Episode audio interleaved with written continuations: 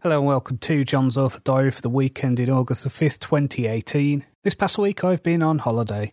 So I went for seven days to Castle Douglas in Scotland. Now I've not been to this area of Scotland before, so it was really nice to explore places like Kirkcudbright and go on some forest walks and around lochs and things like that. Digit certainly had a good time on some of the beaches and swimming in the sea, that kind of thing. So, in terms of actual work, I've been thinking through some of the ideas for my epic fantasy series. So, that is actually coming together quite nicely. So far, I've avoided talking about things like money and economics within the fantasy world. And this is because I've not had a solution to that yet. But I went to a museum in Kirkcudbright and there was a exhibition about silver. And in the later Roman period, something called hack silver was used in Scotland as a currency. Now, what this was was basically pieces of silver that could have been hacked from bowls, vessels, jewellery, that kind of thing, and then they would be weighed in exchange for goods. And so it's that nice bridge between a barter system and a monetary currency. And so I'm going to use something like that, I think, in my fantasy world. So I've re downloaded Hard Times by Charles Dickens, so I'm now about a third of the way through that. It's a really bizarre book. I don't know if it's intended to be bizarre, maybe it's just because I'm so used to reading things like fantasy and science fiction, but it's got some very strange characters in that book. I also finished the book A Brief History of the Samurai, and to be honest, I was a little bit disappointed with what I wanted to get from that book. And so there was very little about social history, there was very little about the actual philosophy of the samurai and the ethics. So I ended up reading a book from the 1890s called Bushido, The Soul of Japan. And now I think as a historical text, it's very flawed.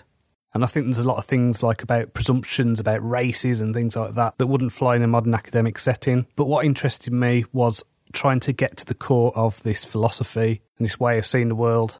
And my attitude going in is even if it's historically inaccurate, that doesn't matter because I'm thinking about it in terms of a fantasy world anyway. So that was actually really useful as a research tool for fiction, but I don't think I'd recommend it for actual historical research. So next week I need to finish my second otaku story. So we launched the first book of that just over a week ago, and the reviews have been coming in and a nice trickle of sales. So I'm really pleased with how that's going. And so my next story is inspired by the movie A Wind Named Amnesia, which came out in 1993. And so what I'm doing is I'm actually playing off Lynn's story. So he's written about sentient uplifted rats. Now I'm going to write about the same situation from a human perspective. And what I'm hoping is that I can change the meaning of Lynn's story by doing that. So that's going to be an interesting experiment. And as well as doing that, I need to carry on my edit of The High Priestess. So I think I'm going to start launching these in September. I think I had the realization the other day that because of stepping away from Blind Reset, I've only actually had one proper release this year. And so I'm starting to feel the squeeze of that a little bit financially. So I definitely need to get the ball rolling with this fantasy series as soon as possible.